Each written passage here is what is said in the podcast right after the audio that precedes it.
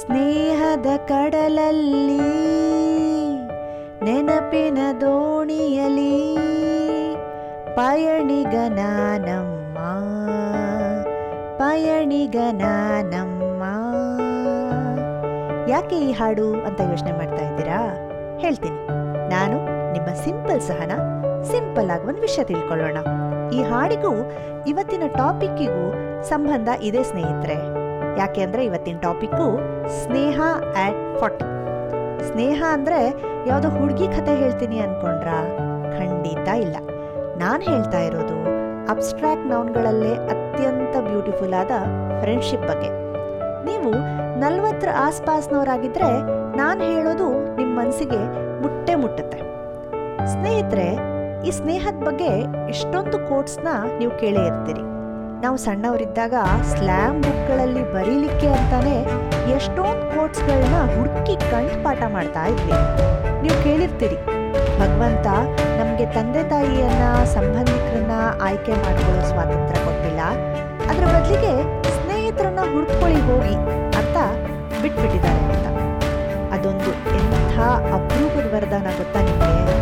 ಜೀವಕ್ಕೆ ಜೀವ ಕೊಡೋ ಸ್ನೇಹಿತರು ಯಾರ್ಯಾರಿಗಿದ್ದಾರಲ್ಲ ಅವರೆಲ್ಲ ಇದನ್ನ ಒಪ್ಕೋತಾರೆ. ಸೊ ಆ ದೇವರಿಗೆ ನಾವು ಥ್ಯಾಂಕ್ಸ್ ಹೇಳಲೇಬೇಕು ಇದಕ್ಕೋಸ್ಕರ. ಏನಂತೀರ? ಹೌದು ತಾನೆ? ಹೀಗೆ ಸ್ನೇಹಿತರನ್ನ ಮಾಡ್ಕೊಳ್ಳೋದು ಒಂದು ಕಲೆ ಆದರೆ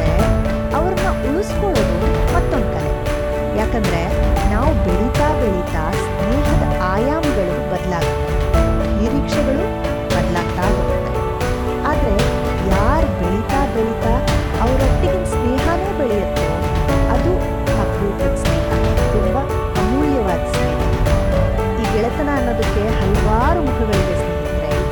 ಮನುಷ್ಯ ಸಣ್ಣವನಿದ್ದಾಗ ಹದಿಹರೆಯಕ್ಕೆ ಬಂದಾಗ, ವಯಸ್ಕನಾದಾಗ, ಪ್ರಬುದ್ಧನಾದಾಗ, ಹೀಗೆ ಬೇರೆ ಬೇರೆ ಕಾಲ್ಘಟ್ಟದಲ್ಲಿ ಬೇರೆ ಥರದ ಗೆಳೆತನಗಳು ಬರ್ತಾ ಹೋಗುತ್ತೆ.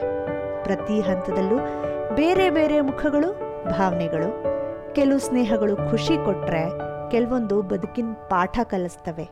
ಕೆಲವು ಸ್ನೇಹಿತರು ಪರಿಸ್ಥಿತಿಯಿಂದಾಗಿ ದೂರ ಆದರೆ ಕೆಲವರನ್ನ ನಾವೇ ದೂರ ಮಾಡ್ಕೋತೀವಿ.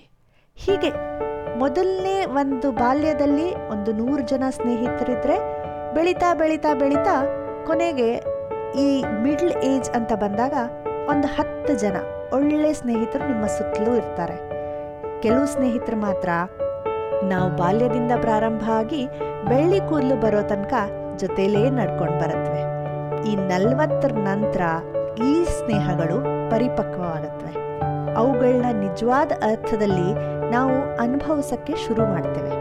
ಅಂಥ ಸ್ನೇಹದ ರುಚಿ ಉಂಡವರೇ ಪುಣ್ಯವಂತರು, ಅದೃಷ್ಟವಂತರು. ಅಂಥ ಸ್ನೇಹಿತರೊಂದಿಗೆ ನಾವು ನಾವಾಗೇ ಇರಬಹುದು.